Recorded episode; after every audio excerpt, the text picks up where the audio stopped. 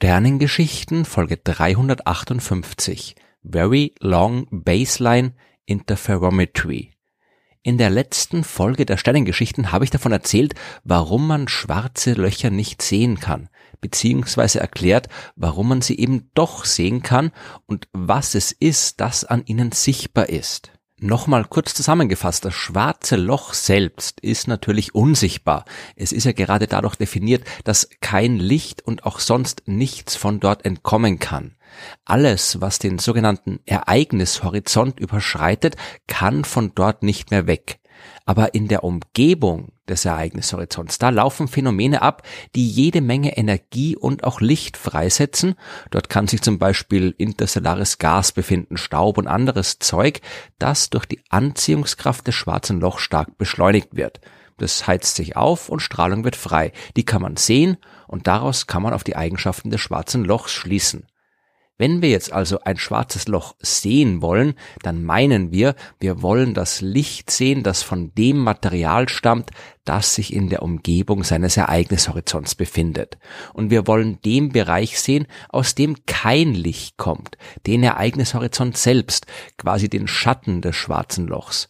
Und genau hier sind wir jetzt bei dem Begriff angekommen, der auch der Titel dieser Folge ist. Very Long Baseline Interferometry, was auf Deutsch so viel heißt wie Langbasis-Interferometrie, ein Begriff, der aber eigentlich nie verwendet wird. Meistens sagt man einfach nur kurz V L B I und es handelt sich dabei um eine Technik, die ein großes Hindernis bei der astronomischen Beobachtung meistern soll. Dabei geht's um das sogenannte Auflösungsvermögen. Stellen wir uns zwei Lichtpunkte vor, zum Beispiel zwei Kerzen, die ein paar Zentimeter voneinander entfernt stehen. Wenn wir uns das aus ein paar Meter Entfernung anschauen, dann sehen wir auch deutlich zwei Kerzen. Wenn wir uns aber weiter entfernen, dann werden die beiden Lichtquellen irgendwann zu einer einzigen verschwimmen. Unser Auge ist dann nicht mehr in der Lage, das Bild ausreichend stark aufzulösen. Oder stellen wir uns den Mond vor, der ist knapp vierhunderttausend Kilometer von der Erde entfernt. Wenn wir den ohne technische Hilfsmittel betrachten, dann sehen wir natürlich ein paar Details. Wir sehen helle und dunkle Flecken, aber wir können keine Krater auf seiner Oberfläche sehen, obwohl die natürlich da sind. Dafür reicht das Auflösungsvermögen nicht. Alles, was kleiner als hundertdreißig Kilometer ist, geht im Bild unserer Augen unter. Wir können uns dem Mond nähern, dann wird's besser. Wenn wir mit einem Raumschiff dorthin fliegen, sehen wir irgendwann alle Details. Aber wir können auch einfach bessere Augen benutzen. Das Auflösungsvermögen hängt direkt von der Größe des Instruments ab, mit dem Licht gesammelt wird. Unser Auge ist klein, aber Teleskope haben viel größere Linsen bzw. Spiegel und je größer das Teleskop ist, desto besser ist das Auflösungsvermögen. Was man auch wieder gut beim Mond sehen kann. Da reicht schon ein Fernglas, damit jede Menge Details sichtbar werden. Und mit einem Teleskop kann man durchaus sehr viele Mondkrater sehen. Wenn wir Details im Universum erkennen wollen, brauchen wir also möglichst große Teleskope.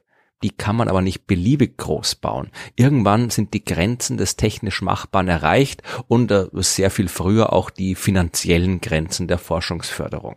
Wenn wir jetzt also ein schwarzes Loch beobachten und dabei auch den Ereignishorizont erkennen wollen, müssen wir uns zwei Dinge überlegen. Wie groß ist das schwarze Loch und wie weit ist es entfernt? Daraus können wir berechnen, wie groß das Teleskop sein muss, das ein ausreichend gutes Auflösungsvermögen für diese Aufgabe hat.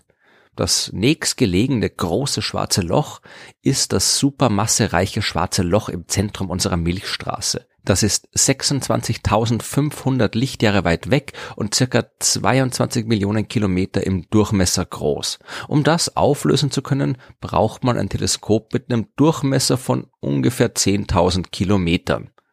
Das schwarze Loch im Zentrum der Galaxie Messier siebenundachtzig, von dem im Frühjahr zweitausendneunzehn tatsächlich ein Bild gemacht werden konnte, das ist vierundfünfzig Millionen Lichtjahre weit weg, aber mit einem Durchmesser von vierzig Milliarden Kilometern auch viel größer als das in unserer Galaxie. Aber am Ende kommt's aufs Gleiche raus, auch hier ist ein Teleskop von fast zehntausend Kilometern nötig, damit man sehen kann. so ein Teleskop können wir nicht bauen. Und wenn wir es bauen könnten, dann hätten wir keinen Platz, es irgendwo hinzustellen. Wie hat man es also dann geschafft, dieses Bild zu machen? Weil das wurde ja gemacht. Wenig überraschend lautet die Antwort natürlich mit Very Long Baseline Interferometry. Das Prinzip ist einfach. Der Spiegel eines Teleskops, der muss nicht unbedingt eine durchgehende Fläche sein. Der funktioniert doch dann noch, wenn das eine oder andere Loch da drin ist. Dann kann das Teleskop weniger Licht sammeln als vorher und das Bild wird ein bisschen schwächer, aber man kriegt immer noch ein Bild und am Auflösungsvermögen hat sich überhaupt nichts geändert. Und bei der V L B I kann das Loch richtig groß werden und es wird absichtlich erzeugt, nicht jetzt indem man Teleskopspiegel kaputt macht. Aber wenn man zwei Teleskope nebeneinander aufstellt, dann kann man die ja auch als ein einziges Teleskop mit einem sehr, sehr großen Loch dazwischen betrachten. Dieses gedachte Teleskop wäre dann so groß wie die Distanz zwischen den beiden Einzelgeräten.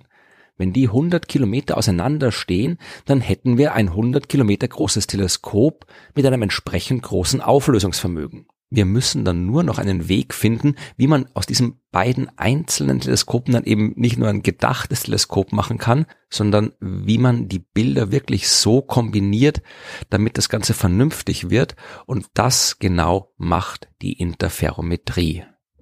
Jedes Teleskop schaut zuerst mal für sich alleine zum Himmel. Aber natürlich tun das beide zur gleichen Zeit und zwar schauen sie auf den gleichen Punkt. Jedes Teleskop sammelt Licht. Und genau dieses Licht wird dann kombiniert und zwar in einem sogenannten Interferometer. Dort wird das Licht überlagert und es interferiert. Wenn man sich Licht als Welle vorstellt und zwei dieser Wellen überlagert, dann können sich die Wellen verstärken und zwar dort, wo zwei Wellenberge aufeinandertreffen. Die können sich aber auch auslöschen, wenn nämlich Wellenberg und Wellental aufeinandertreffen. Das ist Interferenz und das Interferenzsignal besteht aus einer Abfolge von hellen und dunklen Bereichen. Das ist jetzt nicht das, an das man normalerweise denkt, wenn man an astronomische Bilder denkt. Da stellt man sich die schönen, bunten, beeindruckenden Bilder kosmischer Himmelskörper vor und keine helldunklen Streifenmuster. Aber mit ein bisschen Arbeit und mit sehr viel Mathematik kann man aus dem Interferenzmuster jede Menge Informationen rausholen. Denn erstens braucht das Licht ja unterschiedlich lange, um die einzelnen Teleskope zu erreichen, je nachdem, wie weit die voneinander entfernt sind. Aus diesem Unterschied in der Laufzeit kann man schon einige Rückschlüsse auf die Struktur der Lichtquelle ziehen. Man kriegt aber auch ein unterschiedliches Streifenmuster, je nachdem, wie weit die beiden Teleskope voneinander entfernt sind. Man kann sich das vielleicht so besser vorstellen. Stellt euch eine Schablone vor, mit hellen und dunklen Streifen, die man über den Himmel legt. Durch die hellen Streifen kann man gut durchschauen, durch die dunklen weniger gut. Je nachdem, wo und wie die Streifen die Lichtquelle bedecken, also das Objekt, das ich sehen will, kriegt man davon mehr oder weniger Licht zu sehen. Vielleicht liegt die Quelle komplett in einem hellen Streifen, vielleicht aber auch nur zur Hälfte. Und die Lichtquelle ist ja dann auch vermutlich kein einzelner Punkt, sondern hat eine Struktur. Auch dort gibt es Bereiche, wo ein bisschen mehr Licht erzeugt wird, ein bisschen weniger. Auch dort gibt es helle und dunkle Bereiche. Und wenn die durch die hellen und dunklen Streifen leuchten, kriegt man ein ganz bestimmtes Muster. Wenn man jetzt die Anordnung der Teleskope verändert, dann kriegt man quasi eine neue Schablone, in der die Streifen dicker sind oder dünner oder anders orientiert und damit ein anderes Muster der Lichtquelle. Je mehr unterschiedliche Anordnungen von Teleskopen man verwendet, desto mehr unterschiedliche Muster kriegt man und desto mehr Informationen über die Struktur der Lichtquelle kann man sammeln. Und jetzt kommt die Mathematik ins Spiel, vor allem die Technik der Fourier-Transformation, über die ich in Folge zweihundertsiebenundsiebzig schon genauer gesprochen habe.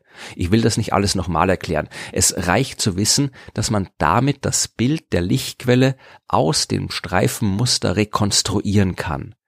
Je weiter die Teleskope, die verwendet werden, auseinanderstehen und vor allem je mehr unterschiedliche Distanzen zwischen Teleskopen man benutzt, desto besser funktioniert das.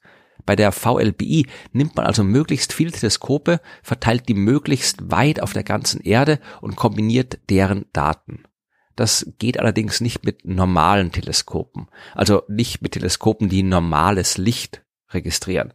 Das normale Licht, das unsere Augen ja auch wahrnehmen, das kann man nicht speichern, ja. Man kann es höchstens mit Glasfaserkabeln über kurze Strecken weiterleiten und dann zur Interferenz bringen.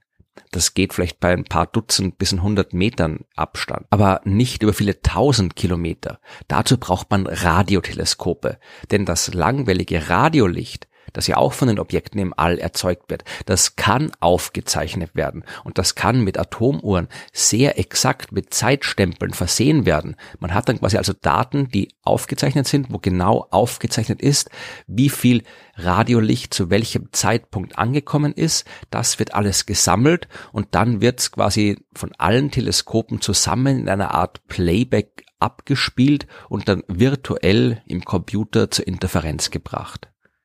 Und in der Umgebung eines schwarzen Lochs, da entsteht zum Glück auch jede Menge Radiostrahlung. Und deswegen konnte damals ein Verbund aus neun auf der ganzen Welt verteilten Radioteleskope, das äh, Event Horizon Teleskop, auch dieses Bild des schwarzen Lochs im Zentrum der Galaxie Messier siebenundachtzig machen. Und man denkt doch schon darüber nach, die Löcher im Teleskop noch größer zu machen, um das Auflösungsvermögen noch weiter zu erhöhen. In Zukunft werden vielleicht auch Radioteleskope im All in diesen Verbund eingegliedert werden. Und dann hätten wir Teleskope, die ein paar hunderttausend Kilometer groß sind.